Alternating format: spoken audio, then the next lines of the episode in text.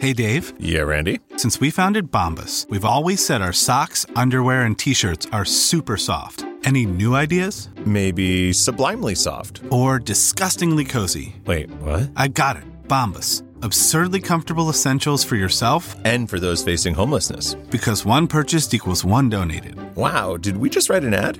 Yes. Bombas. Big comfort for everyone. Go to bombas.com slash Wondery and use code Wondery for 20% off your first purchase.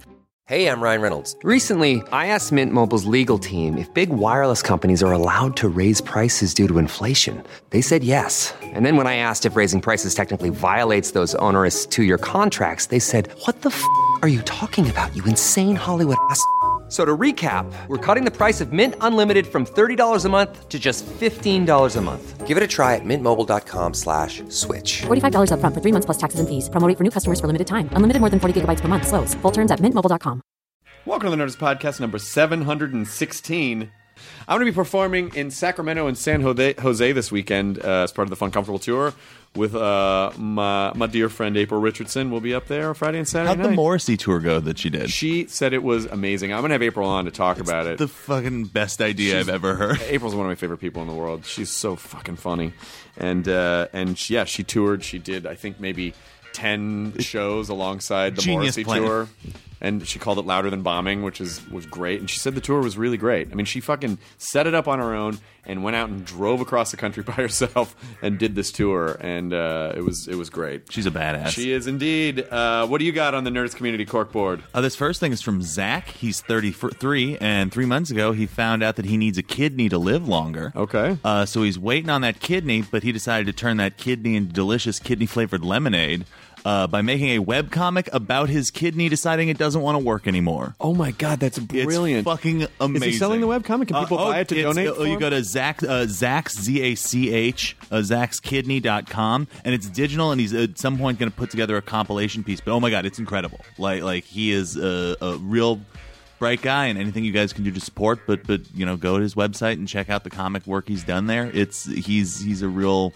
I was very very impressed. That's amazing. Uh, I, honestly, yeah, I it was super inspiring. We love you, Zach. Keep making the funny. um, Katie, Tabletop games, uh, they make a lot of, you know, card games and stuff like that. They have a Kickstarter right now to help fund a new game they have called Goblinade. And basically, you are a goblin entrepreneur who has opened your very own drink stand, but you're not the only game in town. So you have to fill your stockroom with ingredients and customers. And it looks really fun. It's for ages 9 and up. And you can find it by going to Kickstarter and searching Goblinade or going to paperknights.com, and that's Knights with a K. I went to Goblinade in '97. Oh yeah, that was the year that Neil Young killed all those goblins with a s- broadsword. and came back as a goblin.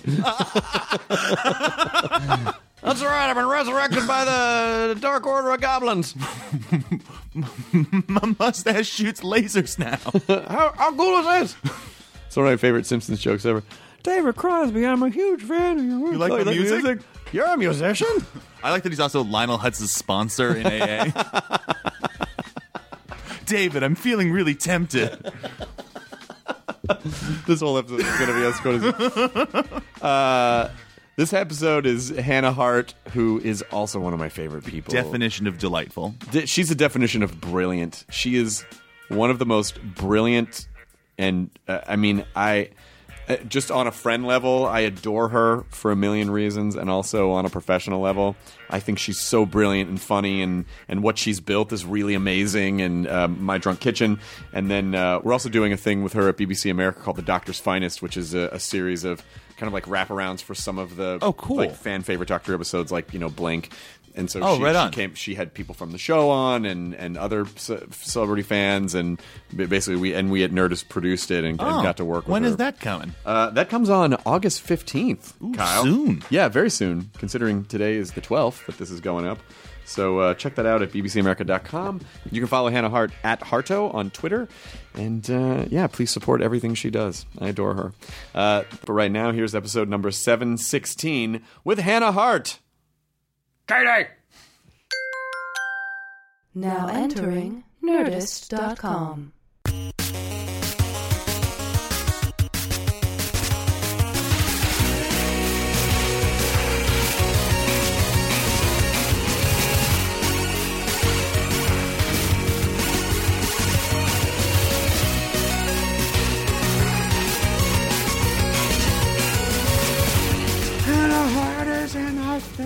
studio? This is sort of. A, Studio. I mean, it's a, it's a glorified room. It's a beautiful room. Look at these foam things. This is Yeah, Yeah. with soundproofing makes it a studio. What is the essential quality of a studio that makes it a studio? I guess we broadcast things from here. a There- mini fridge. There's no mini fridge. Fuck. No, it's still a studio though. Okay, good. Thank you. Yeah. No, absolutely. Kyle, where's our mini fridge? Oh, we should have one of those. uh, yeah, no one, no one can hear what you're saying, Kyle. You put- Yeah, I know. All right, we'll get a mini fridge in here. We should get a mini fridge We were in here. just talking about this outside. We were saying like, oh, it's so air conditioned. We just need air conditioning and PlayStation. I You guys guess we'll plug- have to ask our boss. Oh wait, get a mini fridge. And then they slipped me a twenty for bringing up the mini fridge. Oh, sit. I got you This guys. was a I got sponsor you. deal. No, Come I know. on. I'm That's kidding. got real expensive. Got to pay everyone off. There's, Uh, there's a whole chain of conspiracy to Mm-hmm. get this mini fridge in here. Um, y- Did I tell you guys about my mini fridge investment I made? what? Starting a mini fridge. That's company. amazing. Yeah. Hardtail yeah. fridge. Yeah, it's called. It's actually called a mighty fridge, but it's small. That's perfect. Thank you. Yes, I know. You know, do you ever say stuff like that and you're like, wait a minute, that's not a bad idea. Like, how many joke ideas Yeah. have actually become real ideas? Well, I just really want an actual refrigerator that puts seltzer water out like a soda stream inside of a refrigerator. Why don't they do that? Why doesn't that exist? There has to be. I mean, I have a fancy fridge. It makes crushed ice that is. how often do you need crushed ice? all the time. But don't you need seltzer water more? Way more. I feel like there's got to be a way to have a fridge with some sort of a compression unit or something Mm-hmm. Yeah. that takes from your water line. And I've already then- thought of how it works. You put the canister in the door. So when you open the door, it has like a little thing that comes out, and you just hit it from inside the door and goes there. Because it's like you can fill up the water canister and the gas. Okay, but let me ask you this: If you find yourself somewhere in your house uh, doing a 1930s comedy sketch, do you have to drag the person up to your refrigerator to open the door and shoot them with the? Yeah. I'm sorry, this is just how it has to be. Would you mind standing in front of his Sorry, door? could you come this way and open the? Are you hungry? Incidentally, no. Okay, great. Excuse me, elderly widow. Would you please take your place in front of my refrigerator? Oh, the 1930s, grim. Very grim. Very grim. Uh, get to the factory, kids. Yeah. At least make the most of it and have like a spring-loaded pie that shoots out, so you just get both in one. In fridge. one one side, yeah. Now, are you are you hitting someone? Are you with hitting the orphan or are you hitting the widow? I mean, Oh. whoever opens the door, I guess. Okay, well, I, I mean, I think Hannah's asking just for a like because you'd have to you'd have to load the I pie bring- lower for the child. Yeah, and it's also like a subtle like litmus test for your evilness. I'm like, what I do you for sure choose? thought orphan. I want you to know. So That's on fine. The evil I would litmus choose test- orphan over widow.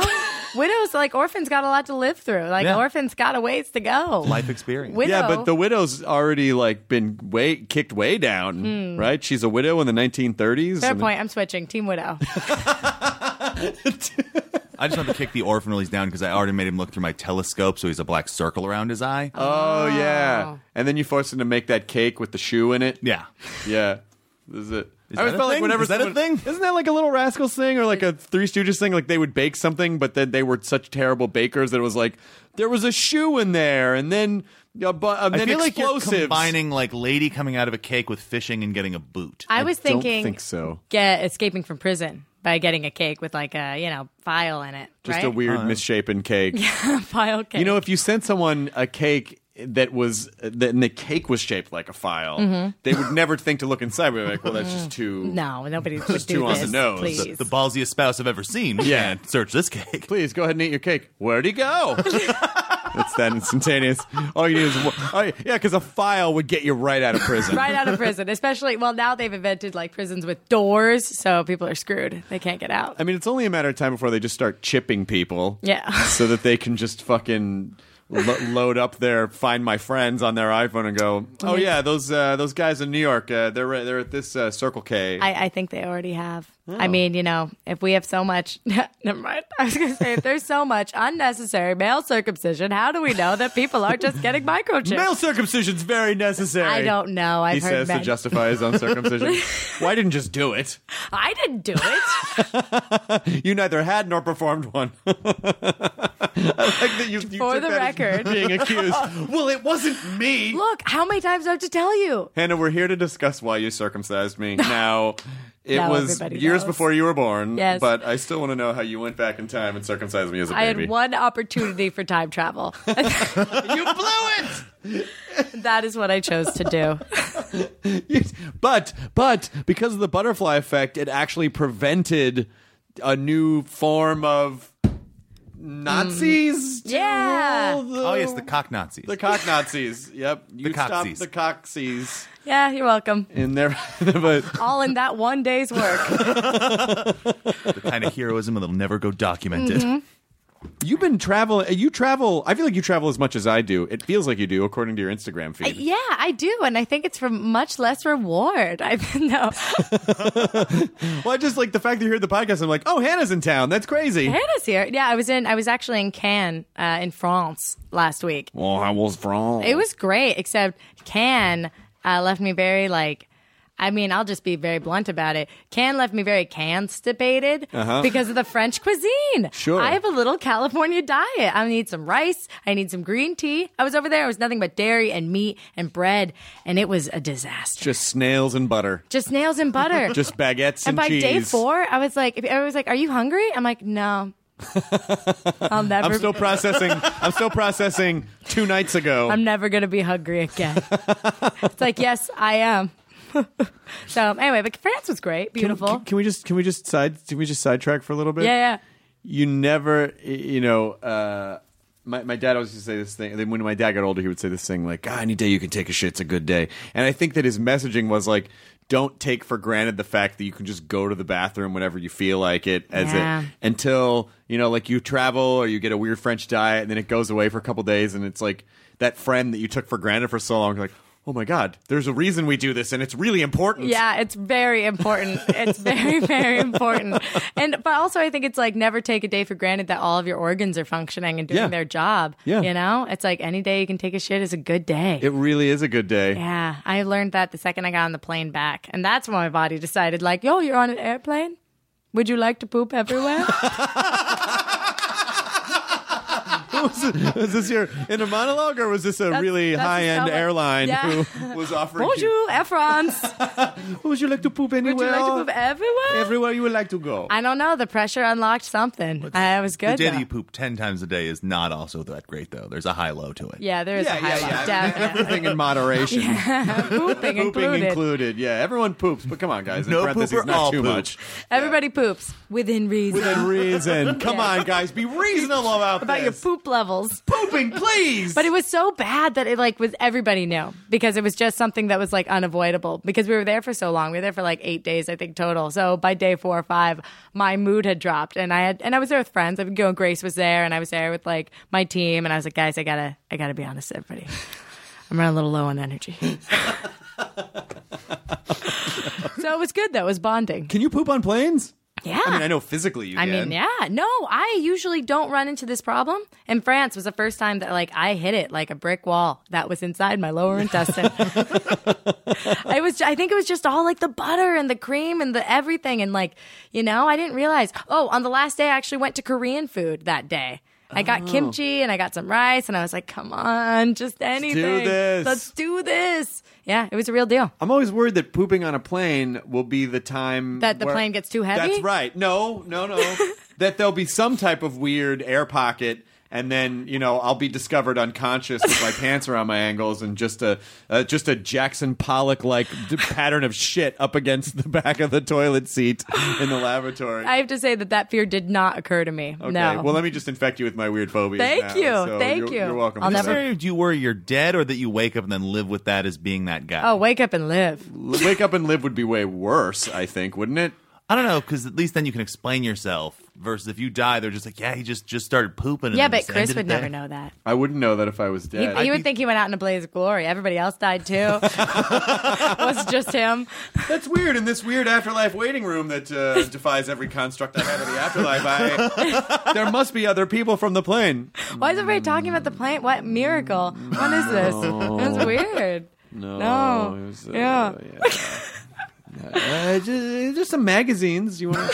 there's an old highlights magazine. It's already filled in. I loved highlights. It Yeah. was great. It was great. but I feel like I only ever saw it at the dentist office. Yeah, you were right. Were there other places where you could get highlights magazine, or was it just a way to trick kids into? Being at the dentist. Yeah. Yeah, it was really just written by one dentist. It was a highlights. Hi, guys. I don't remember anything about it except for the matching, like trying to find six, you know, six in different bubble bars. Yeah, That makes sense? it did. Yeah. It ultimately would fuel our. Spot the difference. Pictures. it would. It would ultimately fuel our uh, desire to play those weird bar console games where they did that with like b- naked images of people. Spot the difference. Do you know what I'm talking about, exactly what Kyle? talking about. right, I good. don't know what you guys are talking about. Well, they're these little like cons. They look like old computer terminals and they're touch screens, Mm. and they put them at bars, and it's sort of like. Which of these two picture like what's different about these two pictures? But it's like some really bad 1984 It's like, an 80s Playboy sexy lady, but Oh they my have God. little differences. Like, oh, do you know Playboy reached out to me to do what? to do a digital stars uh, photo spread for Playboy.com? Are you going to get nude in it? No, I'm not going to do it. Not going to do it. Not do going it. to do it. Not no. going to I it. support. I am very uh, pro empowerment. If everybody wants to do it, great, great, great, great, great.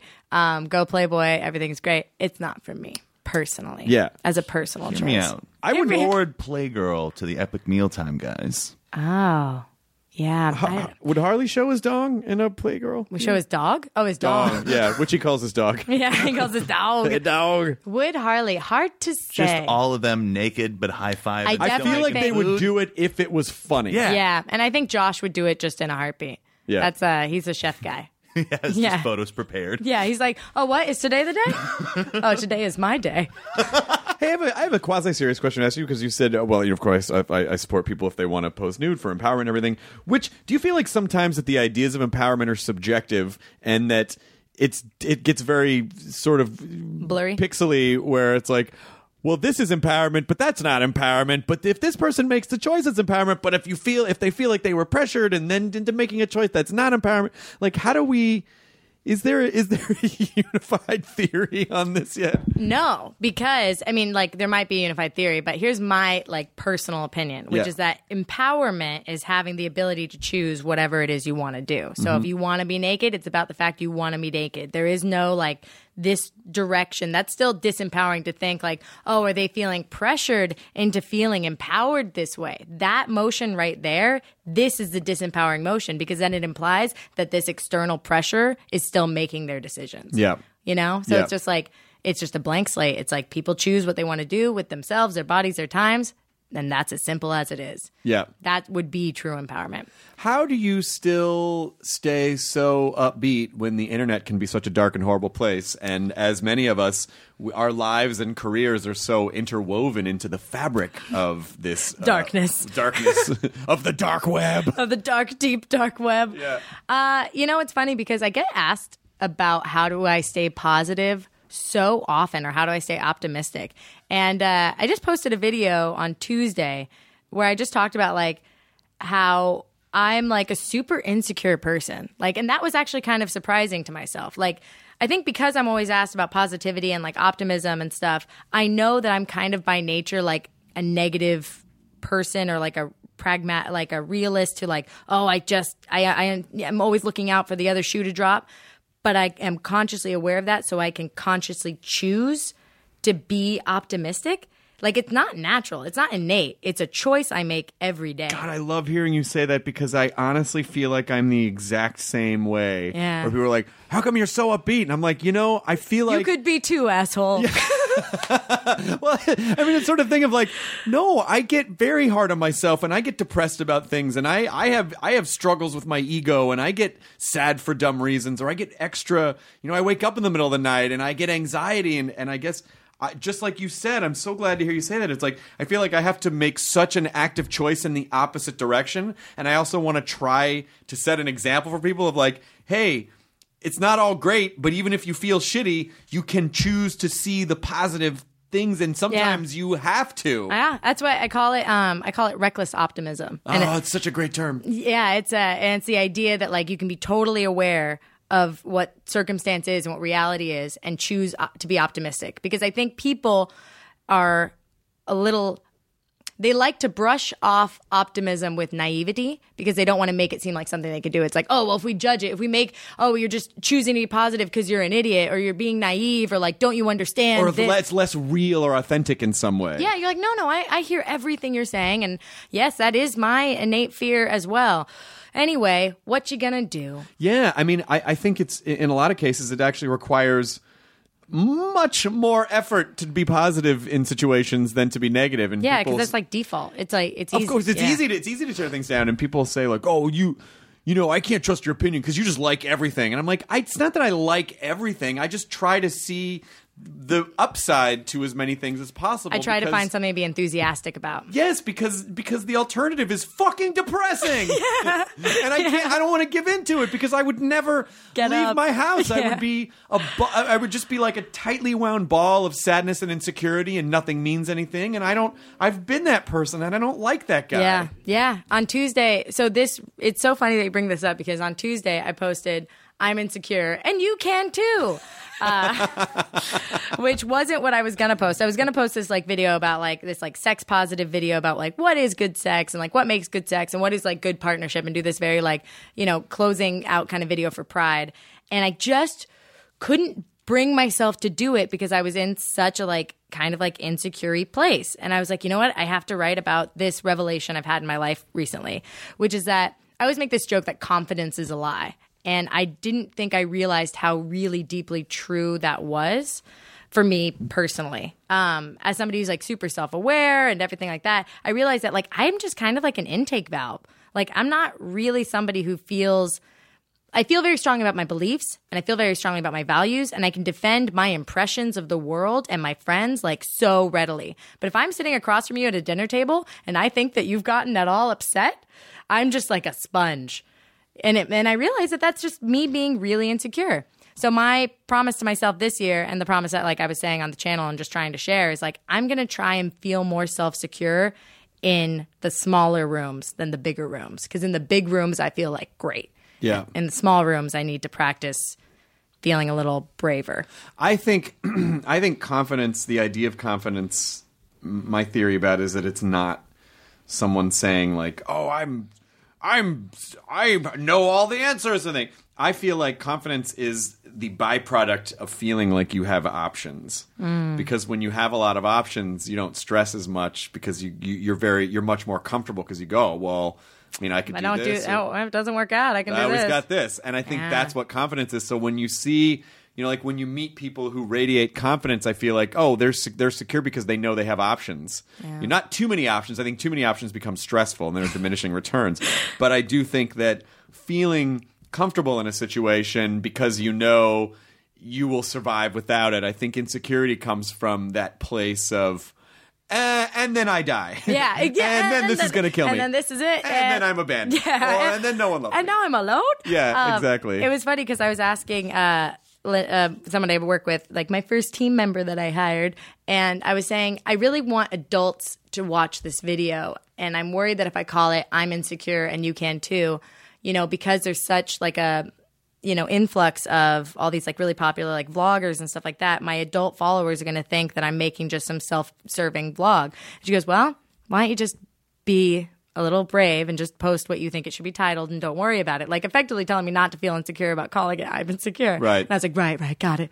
And so i posted it and that video got so i got so many responses from people in their 30s talking about how they like just being like it was really nice to see this from someone who I see as like oh look they got it. Look they they're living their dream. They get it all figured out. And to hear that you and I have the exact same fear.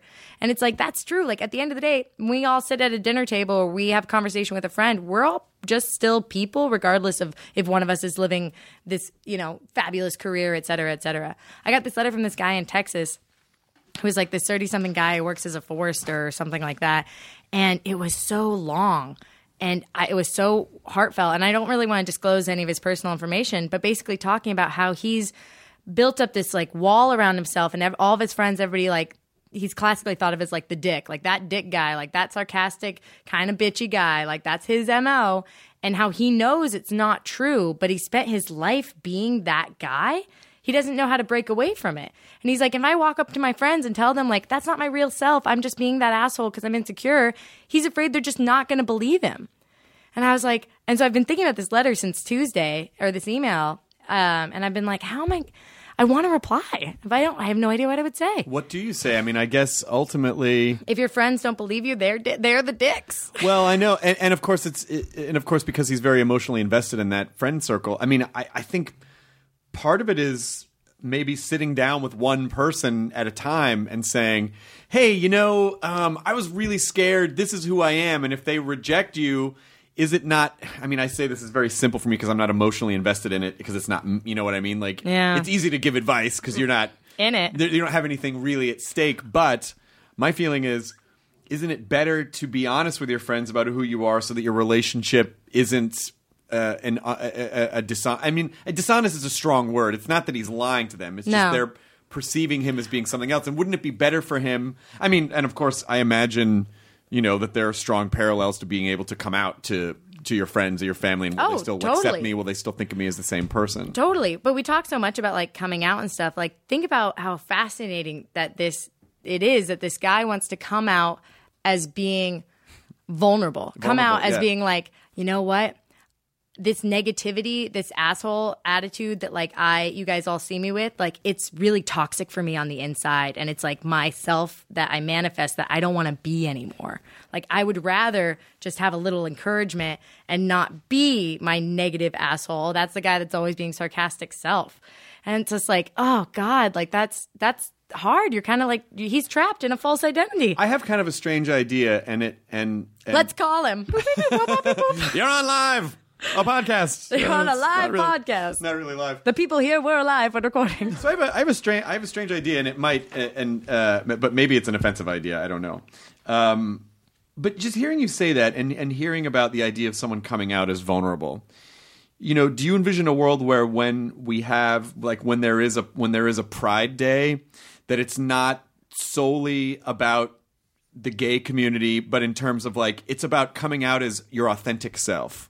So that you have pride in who you are, and maybe that's you're gay, and you want to you want people to know that this is who you are, or you're vulnerable, or you like you know, or this is like basically that pride is really the coming out of authenticity, rather than just being about one about you know about about one section of of our of our humanity. I have 100% thought about that. Um, because you think about like, wow, wouldn't it be so awesome if coming out, like if there was a coming out day, because there is a national coming out day, but a national coming out day could be a day where everybody understood that somebody might come up to you and say like some deeper truth that they have about themselves that they don't feel like they could have always shared. Like, what if somebody comes out and is like, hey guys, I believe in God. Like, you know what I mean? Like, Right. think about that. Like, or like people are like, hey guys, I don't. Or like, you know, like there Right. was the ability to just have a day where it's okay for you to take that extra step and allowing people to know you because you don't get your chance to live you unless you are out there. Right. You know?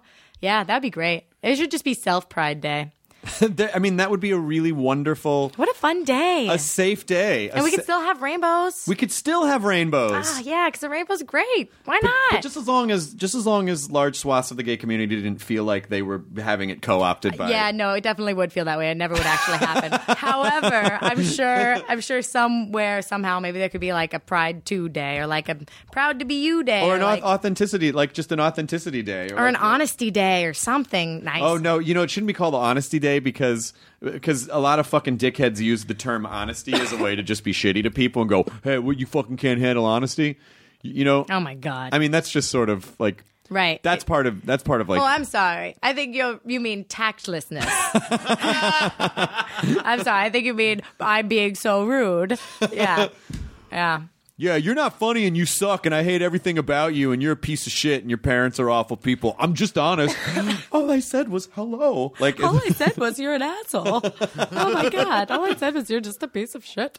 Yeah. I, I really ho- I, I really am trying to be more aware of how I am in terms of how I present myself and ideas because I see a lot of shortcomings where people present ideas in an aggressive way and then when it comes back at them they're like what what what? Oh, Mm-hmm. I thought there was free speech. You know, like, well, there is. You're not going to get arrested. I thought there was free speech. You're not going to get arrested. You can say whatever you want, but just know that if you come at people aggressively, there's there are these are the consequences. People might come back at you aggressively, and you know, Yeah. and but people, but you know. We all speak the same words, but we don't all speak the same language because everyone has a different emotional language. Oh, don't get me started on the five love languages, Chris. Oh my God! Ah. there are only five. There are five. There's this like whole thing about these like five love languages, which is about how you give and receive love in the best way. You should really take this quiz. I took Okay. it recently. It's very good. All right. Um, I'm not afraid. It's it's really good, and it basically helps you understand like you and your partner might be able to communicate in like so many different ways, but in terms of like that deep feeling of feeling loved, there's specific things. There's specific languages people speak, and the five languages are um, quality time. Like some people really need to just spend one-on-one time. Acts of service, that's me, which is like help, which is like, can you do the dishes if I'm stressed out? If I came home and like the laundry was done, or if you like picked up the mail when I had thought I had to pick up the mail. Like acts of service is just like moving along in life. Um, gifts, uh, some people feel really loved when it's like, hey, I thought about you while you weren't around and I got you this gift. Um, touch, which is just like some people are like, sit with me in total silence and just give me a hug, and that's all I need. I don't need feedback. I don't need questions. I just need touch. And then the fifth one is um, ba, ba, ba, ba, ba, um, words of affirmation. And that's being told, like, you are good. I appreciate you. I am proud of you. I love you. Like, hearing it with their words. So do you have to sit down with your partner and go, which one are you? Well, you basically sit down and take the test. And once, because I didn't know I was acts of service. If I had to say, I would think I was words, it was my lowest. Like, if I had to think, oh, there are five, I'm this one. So, but then by the time I was done taking the test, I was like, oh, acts of service? Well, wait a minute. Yeah, actually, I thought the words don't really land with me, you know? um, so you take it, and then your partner or whoever takes it. It's just a good thing to take in life because then after you know it, you can be like, hey, I know we communicate and process all the time, but what would really help me out is if when I came home, like you tidied. Right. Turns out, you know what I mean? Or like you helped me out in this project I keep talking about. Like maybe if you gave me feedback, that would help. Like, you know what I mean? Like being able to understand how to express your needs in the right way. Yeah, I have a friend who was who was dating someone for a while, and he um, he felt that he felt uh, that on that there was a, a, a disconnect with how their affection was being expressed between one another. And one day he he just said to this woman that he was dating, like, you know, you never really ex- seem you don't it doesn't seem like you want me here, you know. And she was like.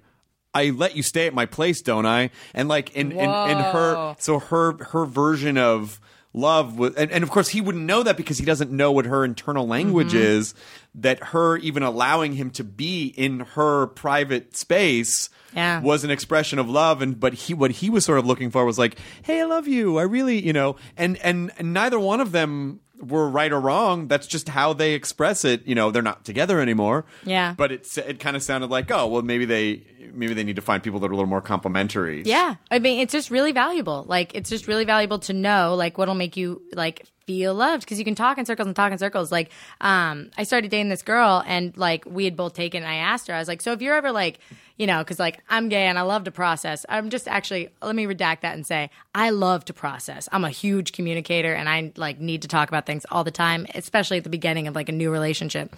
So I said, like, when you're sad or get stressed out about something, because she has, like, a super busy career, too, um, how do you want like if you're talking about something that's stressing you out like do you want me to ask questions do you want me to give ideas like what's the best way to listen to you because inevitably you're going to get sad and stressed out over the course of our time together she's like well i'm glad you asked um, she, and she told me just to listen which is not like I would totally be like, here's an idea, here's an idea, here's an idea. But since she knows herself well enough to be like, I just need you to listen because I've got a thousand ideas about it too. I'd be like, great, uh, a hundred percent. And she's like, well, what do you need? And I'm like, oh, suggestions, talk at me. but like, imagine because she would have been speaking her language to me of silence, and I would have been speaking my language to her, and we wouldn't have been connecting. Yeah, because we, you know, uh, there's this. I think this kind of fallacious idea that our um, that we have in our own heads of that that the way that we do things are universal, and so when other people, when there's a when there's a a dis there, there's a bit of dissonance from someone else, and we're like, oh, how come you did that? Means this like. Well, no, that means that to you. Yeah, exactly. But that doesn't mean that to them. Which all relates back to the asshole or like back to the person who can say all these things about you because if maybe if they behave that way, they would feel like they were being very like, oh, well, that's not, that wouldn't be honest for me. And it's like, well, just because it's not honest for you doesn't mean it's not honest for me. You have to trust that I'm doing me, Yeah. you know? But yeah, it was really good to know because like I am such a talker that if I'm talking to someone and they wish I wasn't talking, I wouldn't know. I'd be like, you know what else I think? Also, I was thinking about that thing you said the other day, and I think this now about it. Doesn't you know? Yeah, I mean, I know I've dated. I've, I remember I dated someone once who where I tried to do the whole like, okay, let's map out how we, you know, like I tried to do this very. I, you know, I'm like, well, this is a very pragmatic approach so that we can, and it completely Optimize relationship. completely turned her off. She was like, I just want to live like in the mo. Like I don't want to. That's not sexy, you know. Yeah. Like having to, or But the, it was the like, thing is, Chris, is that that's sexy for you. I mean, that's sexy for me. The fact that we had such a good structured conversation about it made me feel like, man, this could really work. Like if she was like, "Oh, I never thought about it. I don't know," I'd be like, mm, "I see." I feel like for me, it was just, I see it as more of a way to avoid. It's almost like, you know, each each relationship is sort of like Groundhog Day, where it's like you make a note and go, ah, okay, uh, don't try to overstructure things. So the next time, you know, when you replay the situation again, but with someone else, you can be like, okay, but you shouldn't do that because each situation, I mean, you should learn from your past mistakes and you should try to be more self aware. But it's not actually Groundhog Day. It would be like Groundhog not. Day in a different city. Yes, because it's not, each, everyone's different.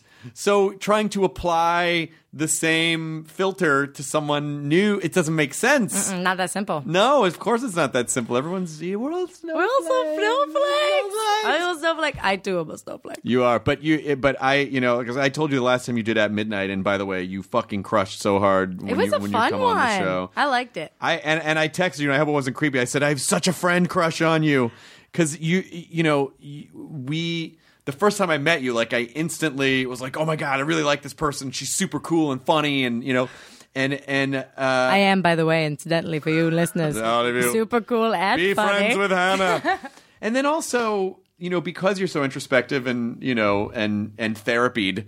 Uh, you know, I went through a really rough time last year, and you were there. You were there for me with really great advice and so selfless. And even though we didn't know each other that well, you you provided comfort. And I and I and I, broke down crying in front of you once, and I didn't know you that well, and I still think like, oh, I don't know, was it weird that I did that because I just I just felt safe and I needed someone and you were there for me and it was so selfless and wonderful. It's a good moment. Yeah. No, I don't think it's, you know, I think it's like my thing that I've learned to myself in the like la- latter years or these late, these recent years of my life is that um, to be more selective of the kind of people that you open up like your heart to and are like, I'll be there for you because it's like, you're a good dude. Like, yeah, I'll be there for you in this moment. Cool.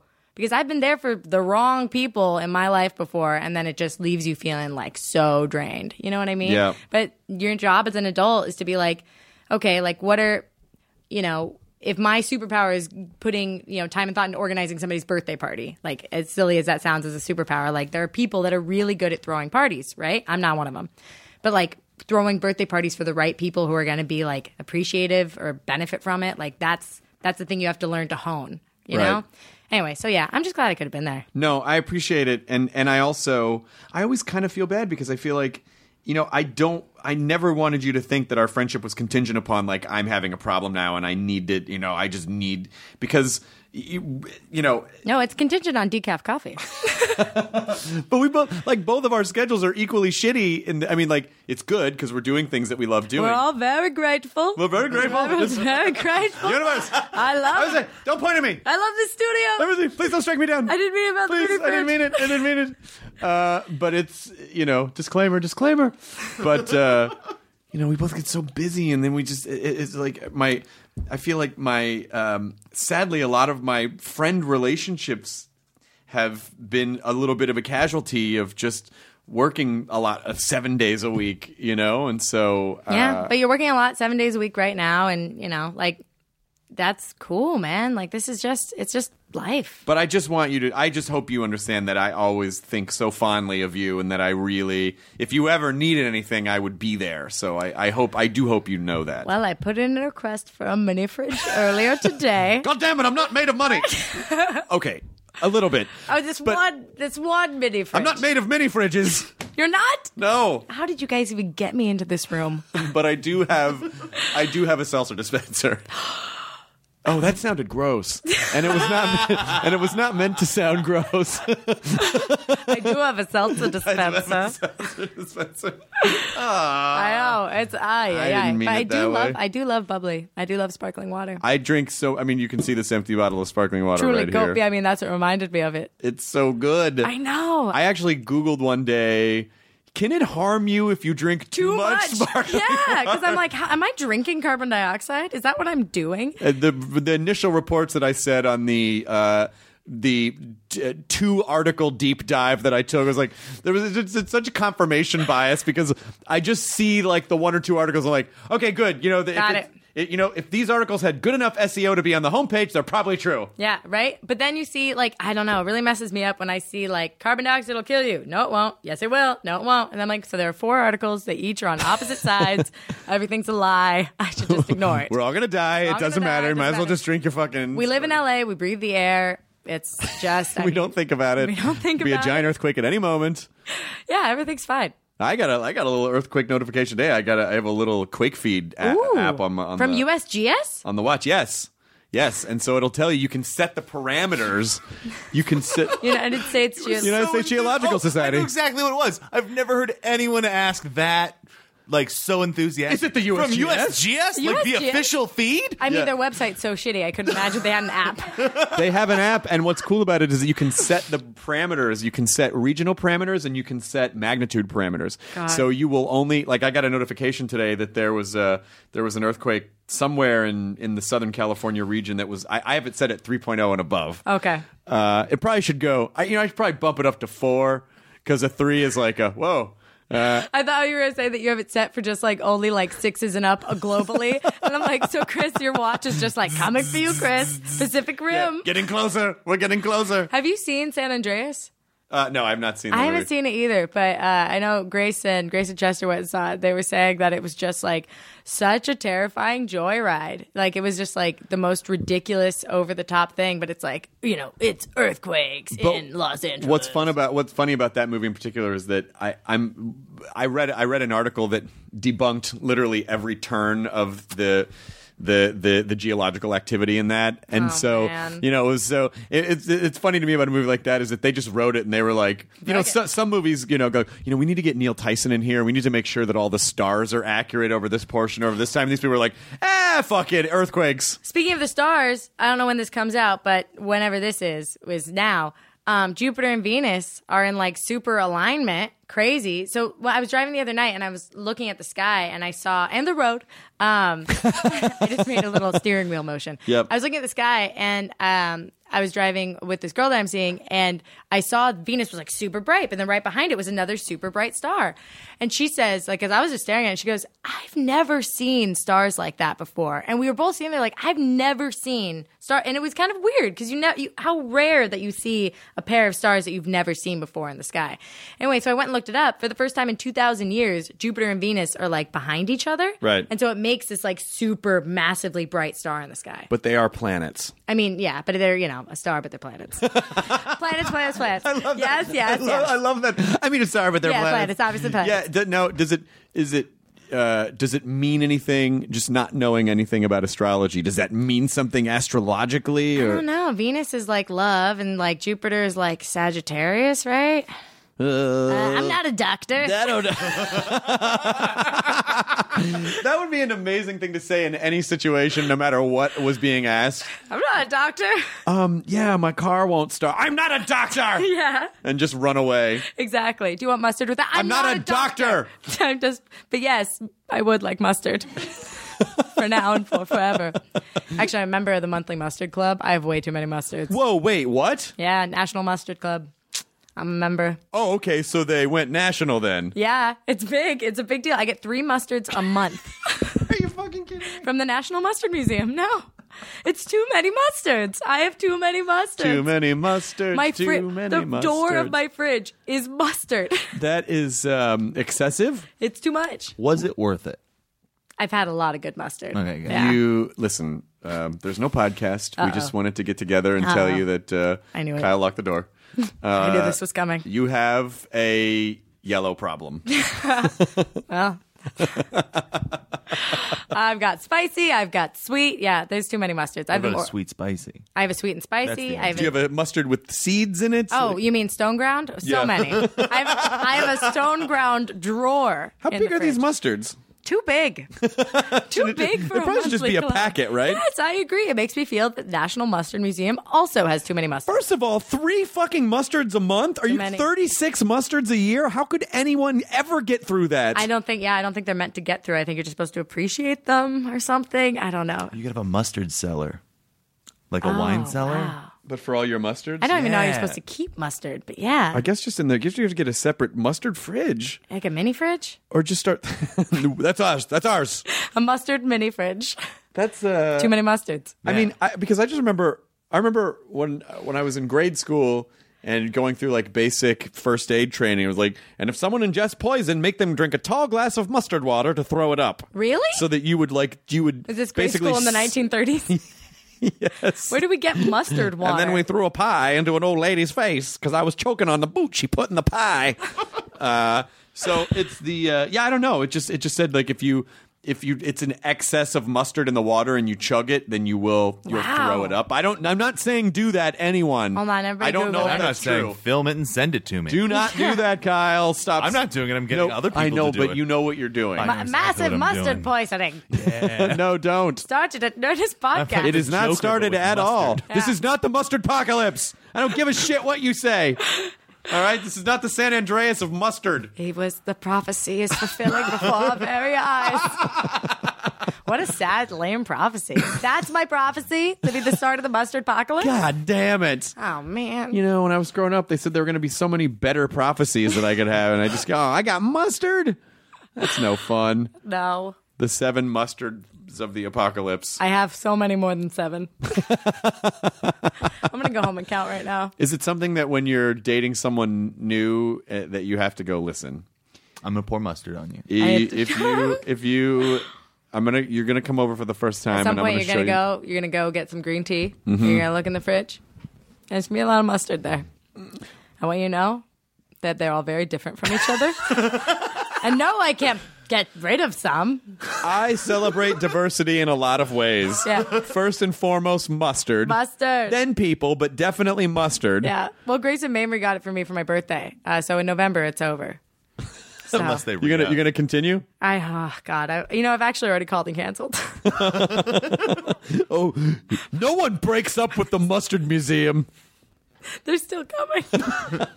I canceled so long ago. That's mustard for you. I know.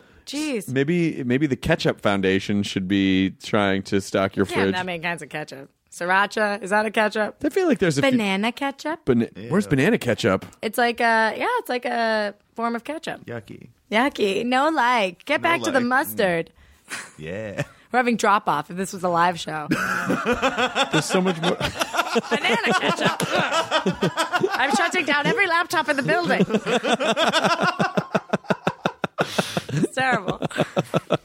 How's everything been going? How's how's how's uh, MDK going? My drunk kitchen. Oh, yeah. Um, it's going great. Um, the channel itself is great. Um, YouTube.com slash Harto for those of you who don't know. I love seeing your guys' giant faces on giant billboards. So weird, so intense. Yeah, it's really weird to see your face. You and Gracie. Yeah, but big on like billboards and on the Mad Men. We had a commercial on Mad Men. Like we each separately had commercials on Mad Men, and mine came at like this moment that I was so not prepared for. So during like the series finale of Mad Men, there was a very touching moment of love confession between two characters. No spoilers here. And after that, they go to commercial. So I was just like all in a tizzy from that having happened. And then the next image I saw was my own face. It was Pete and Harry Crane, right? Yes, They finally. they finally. booked. yeah. they fin- Oh, my fanfic came true. Pete Harry flashback. yeah. That's so crazy. I know it's it's it's crazy. It's wonderful, but like at the same time, it's like you know your knowledge of yourself is different from the like. It's like that's me on a billboard, but like that billboard isn't me. You know what I mean? So it's like people are like, "Wow, how does it feel?" And it's like I don't know. It's crazy. It's like a big billboard of your face. It feels exactly like that. If you saw it, you'd be like, "That is my face." But you can't really connect to it. No. No, it's weird. Yeah. You know, I think it would feel different if it was like, for some reason, I feel like if I like, you know, if I was J.K. Rowling and I wrote Harry Potter, or like if I had like created something and then like saw those characters come to life, or like, you know what I mean? I think that is like, oh my god, it's look, it's right there. Like I feel like if there was like a, yeah, I don't know, if some some idea you had that got bigger, it's different. But that idea is you. So it's like a Right. characterization. It's like you're the author and Right. the character. Right, exactly. But I am like I'm a person, not a concept. So it's like it doesn't. But if I if I had if I saw one of my concepts come to like fruition, I feel like that would be like whoa. But it did. A lot of them have actually. Yeah, I know. It's like it's hard to explain. It's just like you know, it's not like I created that. I guess that's tough. That's you did, but I- you did create it because you started making videos by accident, and For a then, friend. and then started, Yeah. and then you started figuring out. I mean, like you figure out what works. You have a conversation with your audience. I mean, it's one of the reasons why I think you know, for for lack of a better term, new media is is, is so. You know, it's because you you because that there's a direct connection to your audience, and you're forming this character and this characterization and this show is forming with your audience. It's Ye- not just like here's a bunch of stuff I made. Shut up and eat it. It's it, yeah, exactly. It's interesting because I was thinking about AI recently and like how creative like the, the new media has created like you know, we are like these beings that are processing so much information in so many different ways and we're getting live feedback. And so it's like we take the live feedback and we think about it, and we think about it, and then we like change our results, you know? And I think that that's like what the goal of AI is, right? To like have it like bring in a bunch of different factors and come with like now it's inventing new creative solutions or it's inventing new creative ideas or whatever. It's got that like element of like creativity that we're trying to teach robots or whatever to do. Um, but I actually don't support AI at all, and I'm really terrified about it.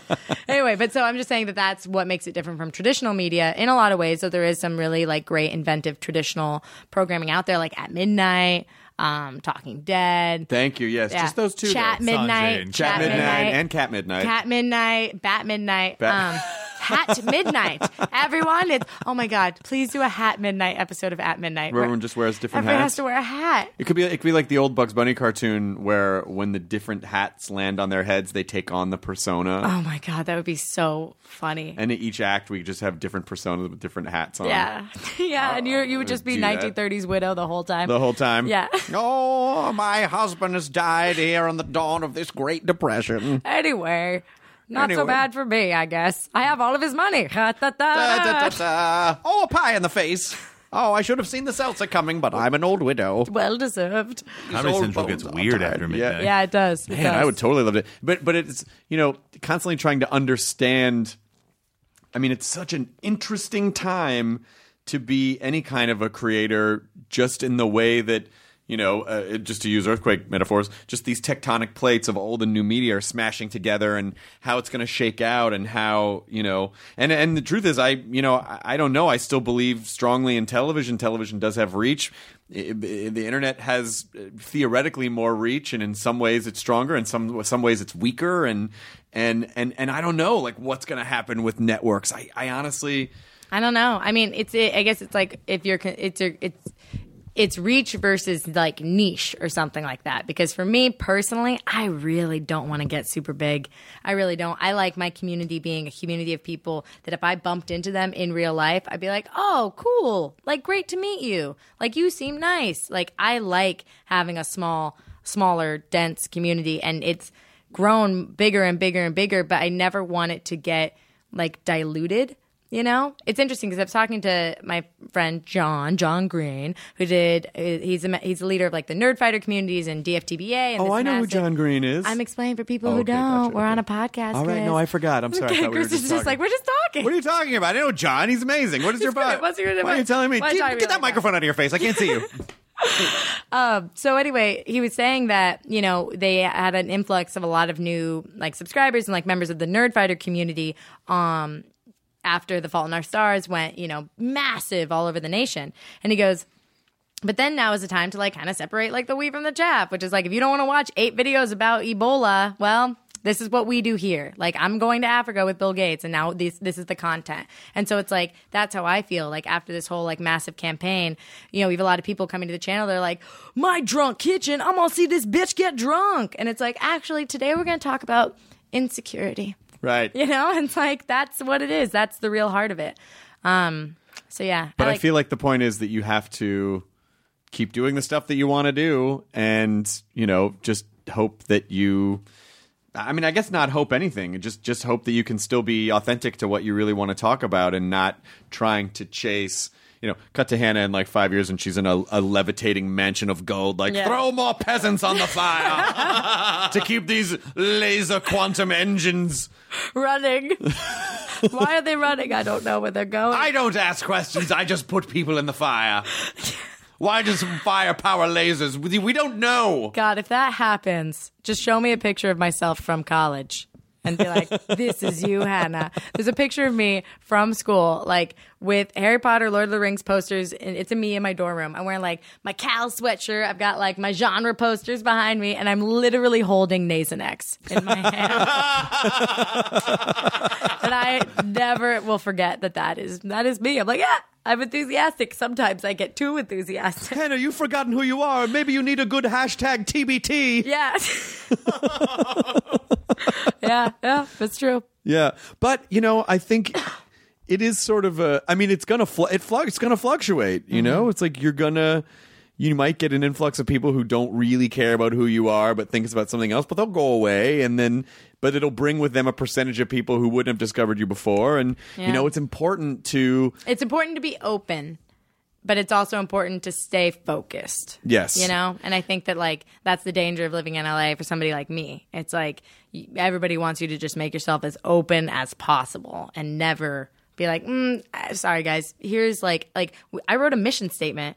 You know, for the company, which is like this is our mission statement. You know, as me and um, you know this like CEO I've hired to like help build Harto into something. It's like this is our mission statement. Like we can't forget. Like this is what we're doing, and it feels really good to like slowly build a team that's aligned to that. Do you want to say what it is, or do you want to keep it to yourself? Um, it basically, effectively, it's like it's about like practicing reckless optimism, and it's about like we are going to be like positive and humble and grounded, and like try and be inclusive, um, and look at the bright side while not ignoring the dark side.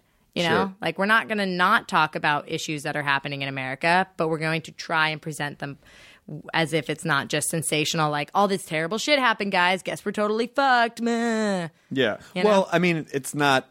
That's the that's the sort of clickbaity approach, Mm-hmm. you know, as opposed to. I feel like solution, you know, like potential solutions or creating conversations or the, the better way to do that stuff. Like, Bringing it up. yeah, Like, let's bring it up. Let's talk about it. I'm not going to tell you, like, I'm going to tell you what I think, and I'm going to bring up some facts I read, and everybody, you guys talk about it. Like, you know, like just being a place that, like, it's like presenting information, presenting my opinion, because it's just my opinion. I'm not trying to tell anybody what to think, um, and not ignoring real, you know, things that are happening in America yeah. and in the world. And and so, how is the company expressing itself now in terms of like, do you have people, do, like, do you have sort of other people that, that also are working with you and kind of doing their own sort of Harto type style videos? I've got one person so far. Yeah. Um, and then, you know, we're going to go from there. So we got one person and a plan. And so fingers crossed. Is it something that you want people to submit to, or do you want is it uh, people? Maybe, but hmm? that's not set up yet, Chris. Okay. blink, blink, blink, blink, blink, blink, blink. Chris is like, move that microphone. What are you talking about? What's that, sorry. We're just having a conversation. Yeah. I don't understand. I don't understand how any of this works. Yeah, I, I mean, I, I, don't know because I, I don't know.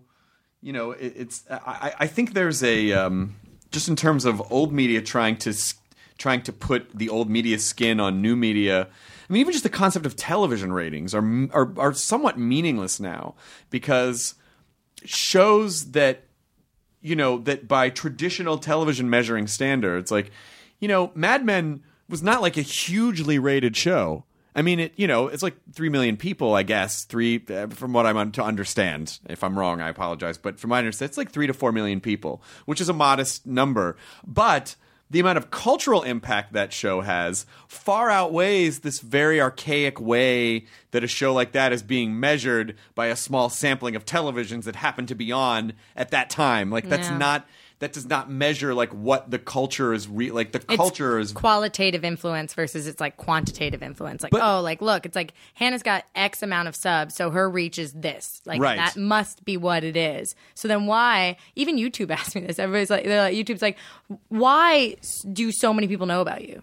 Like, why have so many people talked to us about you? Because you don't anywhere near have the same influence or reach by the numbers as so many other YouTubers. And I'm like, I don't know, guys. It's just numbers. Don't worry about it. Like, let's not focus on that. Yeah, and and I think in in some cases, you know, the correct. I, I think the you know so, sometimes the the danger of looking at the surface number is that you think that tells the whole story, but it doesn't because it doesn't tell you the the the three dimensional part of that story, which is who are those people behind the numbers, hmm. and how engaged are they as human beings, and how many people are engaging with them, and I mean, like it's it's much more. there- Like like right now, it's like oh yeah, we haven't measured. What is it? That's not the tipping point, but what is it that talks about um, like the different types of people? Uh, like there are different types of The t- that's the It's a tipping, tipping point, yeah. So it's like they're trying to the, measure the mavens Yeah, and yeah, yeah. the salesmen Connector and the yeah. connectors Yeah. and the yeah. But I mean, it's you know you can't you can't tell an entire story with one dot, and I feel like that archaic way of and look, just the way that media is done, it costs money to create things. Someone's got to pay for that. It's either going to be people subscribing to services or it's going to be sponsors. But the sponsors are struggling because the numbers are confusing, and so they don't know how to justify to their bosses, who are typically older people and who fucking way don't understand and who way don't want to spend any of their money. Exactly. Like, no, you know, I know it looks on paper like this thing is more, but, you know, like, I would think that the podcast audience is a higher quality audience than, you know, three times the number of someone who watches like a late night show because those people didn't and i think it comes with a level the level of investment Yeah, not like- monetary but emotional investment they have to go out of their way to subscribe to a Harto channel they have to get to know you they you know like It's it- a narrative. Like I think, well, real quick to talk about a podcast. Like the podcast audience, they're listeners, and like listening. Like the people that are listening to podcasts are different from people that are watching a late night. they tele- put it in their heads we Yeah. put we put podcasts in our heads to Yeah. in directly into our brains to listen to it and think about it. And you're usually like driving or on the subway or taking a walk, and you're like, "This is my me time," and I'm, it's like it's like reading a book. It's like a private a private experience. Um, but oh shoot, what was the thing I was gonna say?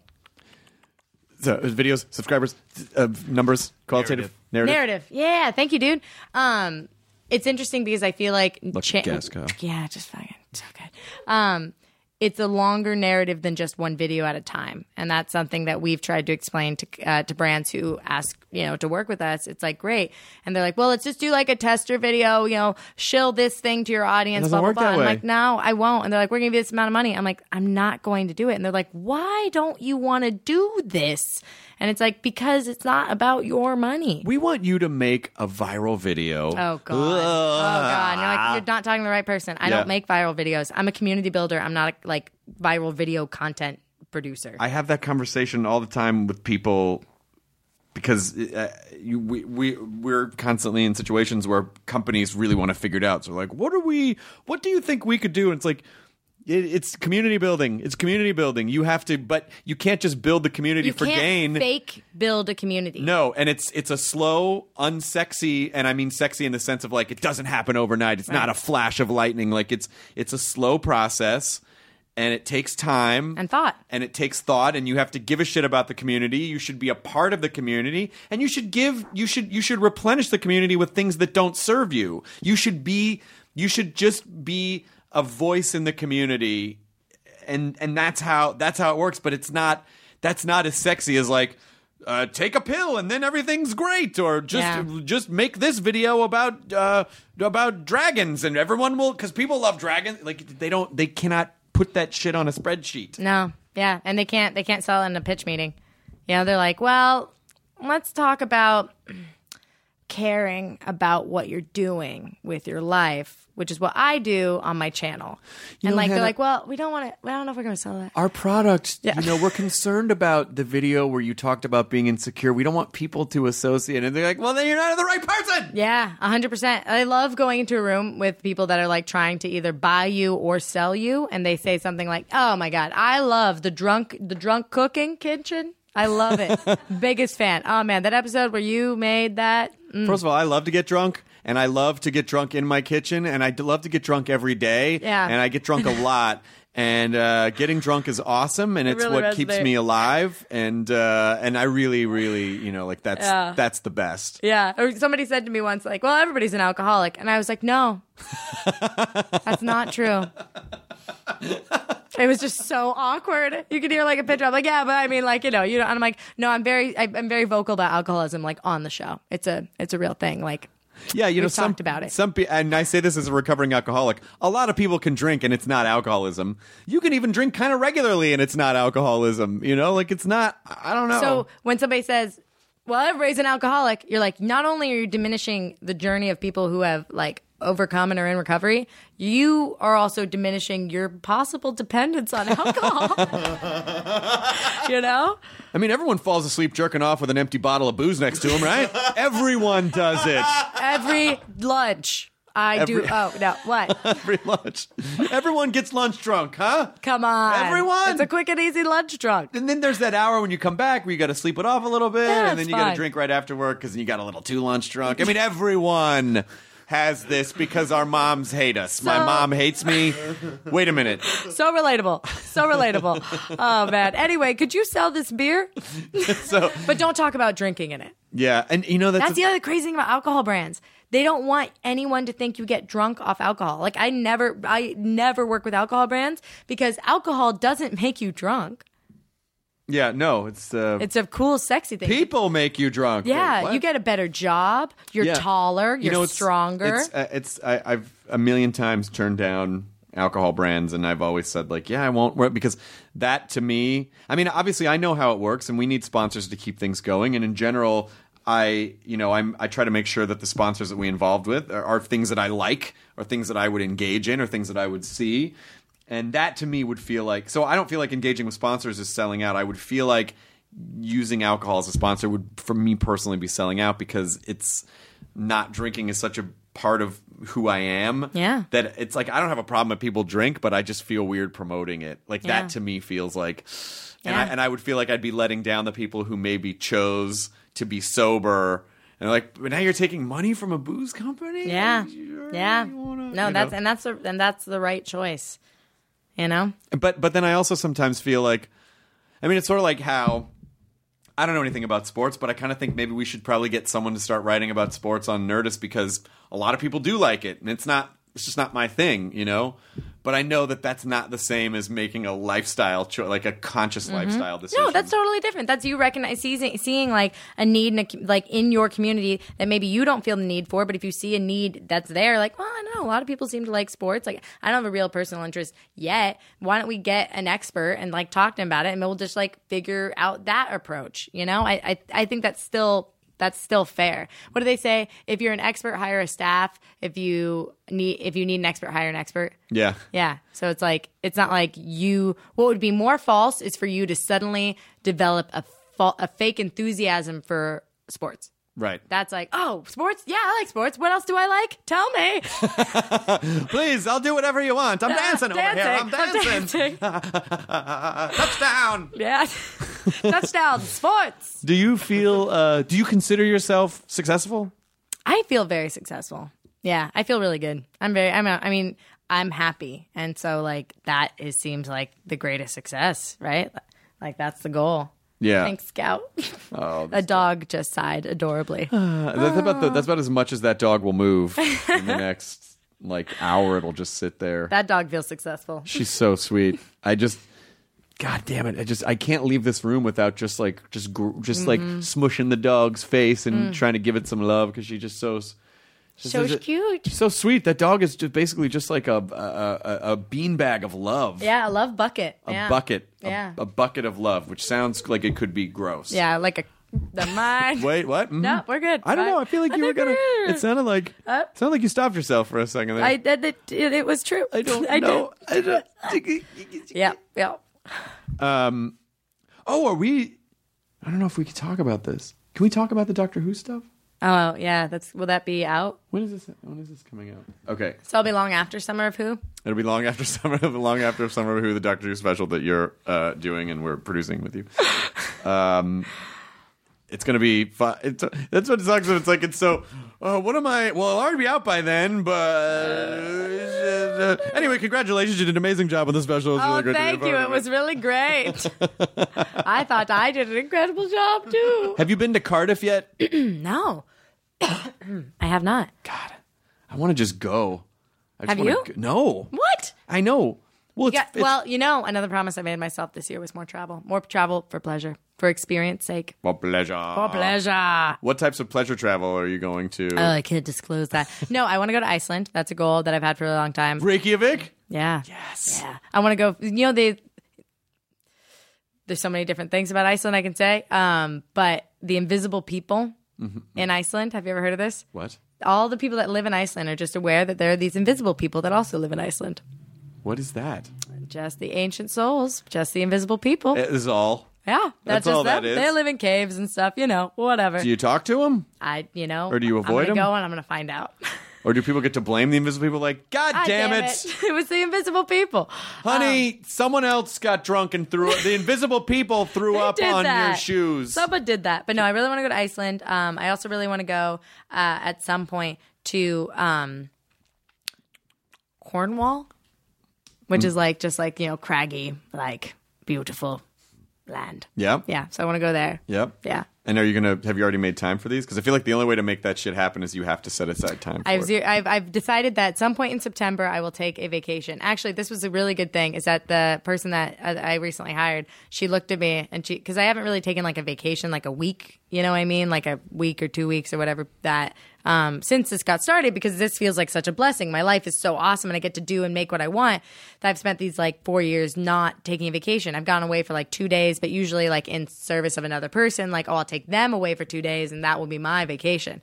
Anyway, so uh, in September, I have to go on a real vacation for a week, and I'm trying to figure out where because I partially want to go to Iceland, but then um, I've also it's also been suggested to me I should go somewhere where I can just like relax. Yeah, it's hard because when you go to a place like Iceland, your I adventure. inclination is going to be to go around as much as possible. And then I'm going to want to share everything. If That's a- I'm going to Iceland, I'm going to want to be like, guys, I'm in Iceland. Yeah, and then you're going to come back exhausted.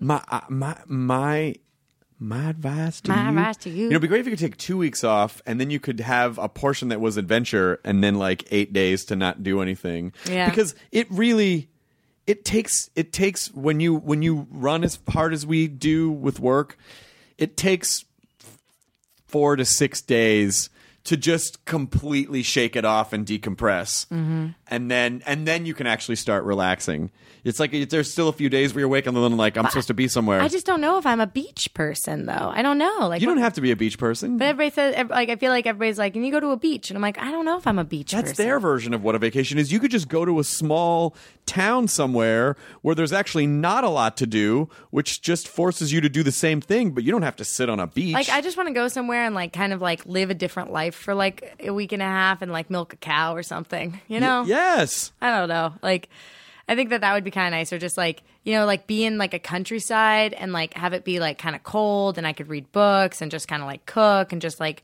not worry or like live in LA where it's hot all do you plan on going alone I'm probably gonna bring a little thumb butter. oh you're gonna bring somebody I can't help it. Share and share alike. I mean, too. it's good. Like I don't know if I. The last time I went somewhere on my own. Well, I go a lot of places. I go a lot of places on my own. Okay. Okay. Last time I went on a vacation on my own was 2001. I just went to London. Well, I did that. Um, I had a like kind of like a little bit of like a quarter life crisis or mid- like I had like a real like kind of meltdown about this like other relationship that was ending, and I went to London for a week. And I just like left and I went to London for a week. I just booked a ticket and I told everybody on the flight like, "Hi, I'm leaving town for a week." Um, and that wasn't really a vacation because I was in the midst of like a little bit of a crisis. And I was also on a deadline for something, and so I needed to go to finish um, my second book proposal. Shit. And so I just went and I was like, "Ah!" But that was really lovely. I had a great week. Why do you think you work so hard? I just feel like there's this tiny fire within me. Why do I think I work so hard? Um, because it makes me happy. Yeah, yeah. I, I feel like, like, uh, because I'm lucky enough to work so hard on things that I care about. I guess. Yeah. Yeah, because I care. I guess would be the answer. Because it's like I think about it. It's like if I was a cog in a machine that I didn't support, would I work very hard? Probably not. I would never define myself as a hard worker, but I think that I am very enthusiastic about what I do. Can you um, can you shed some of that uh, that the positivity, the reckless positivity, Reckless optimism. Res- reckless optimism on um, so uh, the day the Supreme Court made the ruling on gay marriage, I posted uh, I posted on Instagram the you know as a lot of people did Nerdist logo with the rainbow colors and a little equal sign in the middle, and um, I, I wasn't doing it to so people would congratulate me or like look how evolved I was like I was genuinely happy and I just want to just like oh this is you know small little digital way I can show support Yeah. and uh, literally within like three comments unfollow and then people got so fu- and it was like a thousand comments of people just arguing with each other and it, it, i was so upset i mean i started blocking i just started fucking blocking what were they people. arguing about? one one kid said he was just on Jesus's side, which I which the, the ignorance of that comment was so upsetting because it was like you don't even understand what you're saying. Yeah. you don't even fucking understand. And I start I, like I had to walk away from it. I I had to walk away as, Right, because you know Jesus would not at all want all people, people to, be to love each other and no treat each other with Mm-mm. kindness and absolutely equality. not why would why would he have wanted that No, in Jesus his never. i mean he was saying in his message love one Right. another as, as i've loved you right? Like, he literally died for the message that he was but saying. not he didn't mean like for everybody All people. no, No, not all no, people. i mean no, like all people in quotation marks right. All people. All people. First, let's define the word people. Right. People Right. are these, and, and so it just, um, I don't know. It's, it's it's times like that where I, uh, I, I honestly, I get deflated in general for just society. I'm like, God damn it! And I know everyone's entitled to their own opinion, but it was it was so vitriolic. It just felt like, but this doesn't. Do you feel any? I guess like, do you feel any sense of like, I don't know, uh, pride in the people of like that are in your community that are responding to those Yes. comments? Like Yes. those people that are like on a side that you feel more aligned with. Like, yeah, and, and you know, honestly, and I, and I have to say, I don't want to just make it sound like I was like a religious attack. There were a lot of religious people who were like, uh, "Hey, I'm Christian, and I don't support what that asshole said. Like, we're supposed to, you know." And so it wasn't just one. It was just a. It was just there were just ignorant people, and then some people who just wanted to be trolls, Mm-hmm. and some people. I, you know, it's like w- I feel for me personally when you look at that, you think about the type of person who would feel such negativity, such hate for so many people experiencing such joy. And that's it. That's it. It's that these people have been allowed to marry someone that they love and that at its heart, at the root of it is a joyous, wonderful thing. And so the type of person that's like, I hate all that joy is just a very sad, small person. And so, It's not even worth responding to, right? Because No. you're not gonna. It's just not. You just kind of have to go. why would you want to engage with them? It's like it's like Ant Man, like sh- shrinking down to their level. You know, it's like, oh yeah, let me see the world through the tiny pinhole I peek out of. Right. You know? Do you think? Do you ever see yourself getting married, or do you? Oh yeah, I'm well, like yeah, yeah, definitely. I'm a big, um, you know, I guess I'm a partnership person. I think that the word marriage was such a like, uh, you know, complicated word my whole life because I remember like I grew up in a very conservative Christian background, and I remember having conversations with my dad when I was still in the closet. You know, you know, being like, Dad, what do you think about gay people? um, and you know, his basically, you know, his statements uh, were that you know, marriage is between a man and woman, blah blah blah, civil unions, da da da da. da. And just the idea that there had to be any separate but equal like separation at all, like that's not equality. I think we've learned that from segregation. I think we've learned that throughout history. Um, I think more and more people are on the right side of history, and we have to think not just within the window of that one comment and like within the window of like you know this response but just kind of over the arc the like the period of time that we're living in like from the time i was born to 28 le- years later now america allows gay marriage and when i was zero it didn't anywhere mm-hmm.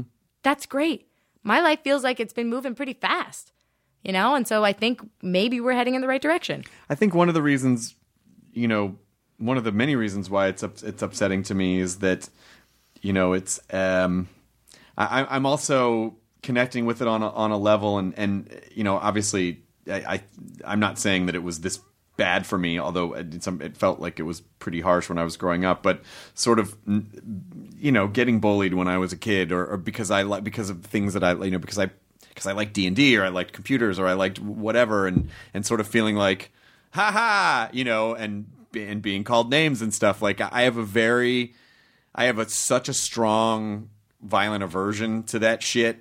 Just because I feel I feel It's it. triggering. I it is very triggering. It's It's, very triggering. triggering. And then I kind of go like, but then it's a million times. If you, I'm, I, but I assume it's a million times worse when it's about you know your sexual identity and being told that you can't. Congratulations, Chris. You're not a sociopath. if someone else's suffering triggers an empathetic response of suffering within you, you work. Yay! You're correct. That's the way to feel. Ah, it doesn't Someone explain all else's- those serial killers I serial killed. Nah, it just gets more I had to fight the urge somehow. I just thought it would be okay. Yeah, but yeah, no, it's uh, that's just it. If it, it it's it's good to care. It's just because you care.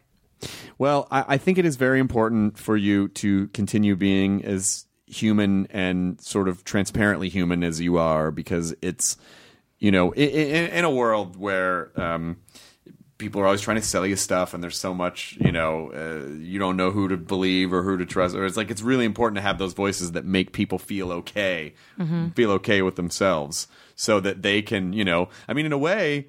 That remind people that they are okay. Yeah, but in a way, that's that's going to be a huge part of your legacy because I, I don't. I'm sure you don't even really think about this, but you th- like, you know, like the fact that you've helped people connect with someone that maybe they didn't have that in their own lives, and maybe that's going to change the course of their life because of a because of one simple video you made where like, hey, I'm scared. We're all scared. You know, someone went, oh my god, yes, and then that completely altered, you know, and made them feel like they were going to be okay. You know, like that's a really that's Yeah. a wonderful thing, and that's part of your legacy. Is like that's part of your these little emotion babies that are being birthed into the world. Oh God, I can't think about that. I mean, it's wonderful. It's good. Yeah, but it's a lot. I mean, I hope so. That's the goal, right? Floating laser mansion. Yeah, right. Floating laser mansion No, um, yeah, no. That's uh, that's like the most reaffirming thing about doing this because it's so easy to just be like focus on. Enter- it's like just going back and forth between like building, building and expanding within the wheelhouse of entertainment, staying authentic, staying true to yourself, and that's exactly what Tuesday for me was all about. Is like I was trying to post this video and I was editing it and I was like. God, I just really just I gotta just forgive myself for needing to just totally forget that other video and shoot a straight to camera vlog and just talk about my feelings for like ten minutes. I just have to do it. I have to do it today. I have to do it today. I don't care who's looking. I don't care who's watching. Like, bah. And then you know, and just kind of going with your gut. Yeah. Yeah. Well, maybe at some point we'll construct a authenticity coming out day Yay! where ever where everyone I think it's you know it's like I feel like I wish there was a, it's how lovely that there is a coming out day. And I wish you know, I've said this before actually that I wish that there was a coming out day where people could like be like come out like coming out I have an eating disorder coming out like I'm a, a little passive aggressive and I think it's rooted in this. You know what I mean? Like that Right. sort of like coming out thing to be like hey here's something I'm trying to change about myself that you never knew. It's something I'm struggling with. You Yeah. know? I wonder. Well hopefully it would do you think there'd be any I mean when people are making themselves vulnerable do you think there's any danger that they might They wouldn't be vulnerable if there was no danger. Like danger, like that's it. That's the whole that's thing. That's the definition of vulnerability. Yeah. Brené Brown did that great TED talk on being vulnerable. We should really listen to it and watch it, everybody. I will god damn it I just have to st- I have to So many goddamn I have to Talks. myself for the sidebar of like, oh, I gotta watch that one. Oh no, I gotta watch that one. Well, Yeah. of course I have to watch that one. Yeah, yeah. The vulnerability one, though, it leaves you feeling rather brave. And I realized that, uh, and as I said on Tuesdays, I think I have been confusing strength with bravery. And I think that I am, guess, like, I think I am a strong person. I think a lot of people are strong people, but I think it's different to be a brave person. Right. You know? And that's that's the thing. I can definitely be strong as long as I keep myself limited to the things I feel strong about. you know? and keep supporting those ideas. I mean, yeah, I got this. Don't don't ask me to do that. I mean, yeah, okay. Ah, you know, You're really compromising my strength right now by asking me to be brave. Yeah, But you know what? That just builds more areas of strength overall. it takes a lot of strength to lift a giant floating palace. Let the orphans worry about it. yeah, well, they got a lot to worry about already. Anyway, hey. Um, well, I adore you, and I am so glad that you're happy and that things are going well, and and, and I hope we. I'm glad to- you're happy too. Yes, yes, yes. It's it's you know it's kind of funny that you really sometimes I get paranoid. I'm like, oh, am I am I creating stress? Am I creating fires to put out because I just need to, you know, it seems like To be in the act of resolving. well, also just to feel like I'm doing something. You know what I mean? Like when things are going well, but it doesn't feel like anything. It's like, oh, do I need to? Do I need to emotionally cut something so it feels like I'm doing something? You yeah, know? Yeah, I would say definitely pay attention to that because No, no. things are going well, it doesn't feel like anything. Well, I just mean this. I mean this. It's not that it doesn't. I'm not saying no. It's not that it doesn't feel like anything. It's just that I think we, you know, we confuse the states of action and being a lot. You know, and so Mm. you can you can feel like something isn't real because you're not doing anything. You know, it's sort of like I, mean, I guess the simplest way is like when people talk about acting, they're like, "Oh yeah, I'm not." I was just I was just in the moment. I was just being something. I didn't. It wasn't a part of my brain where I was like, "I am now going to act as this person. I am, am doing, doing something. acting. I am doing it now. I am doing acting. Yeah, I am listening acting. Yes. Yeah. So maybe maybe maybe the idea is like live, don't do life, Whoa. right? Whoa. Huh? Chris. Come oh on. Oh my god. That's really good. The hardest thing for my puppy dog to do is to sit because she's doing so much. Is to sit and be still. So it looks like she's not doing anything, but that's her doing the most. Oh, because she's holding every little It's just- muscle. yeah, yeah. It's just all impulse control. It's a real cute dog, by the way. Thank you. She's a good egg. Ollie.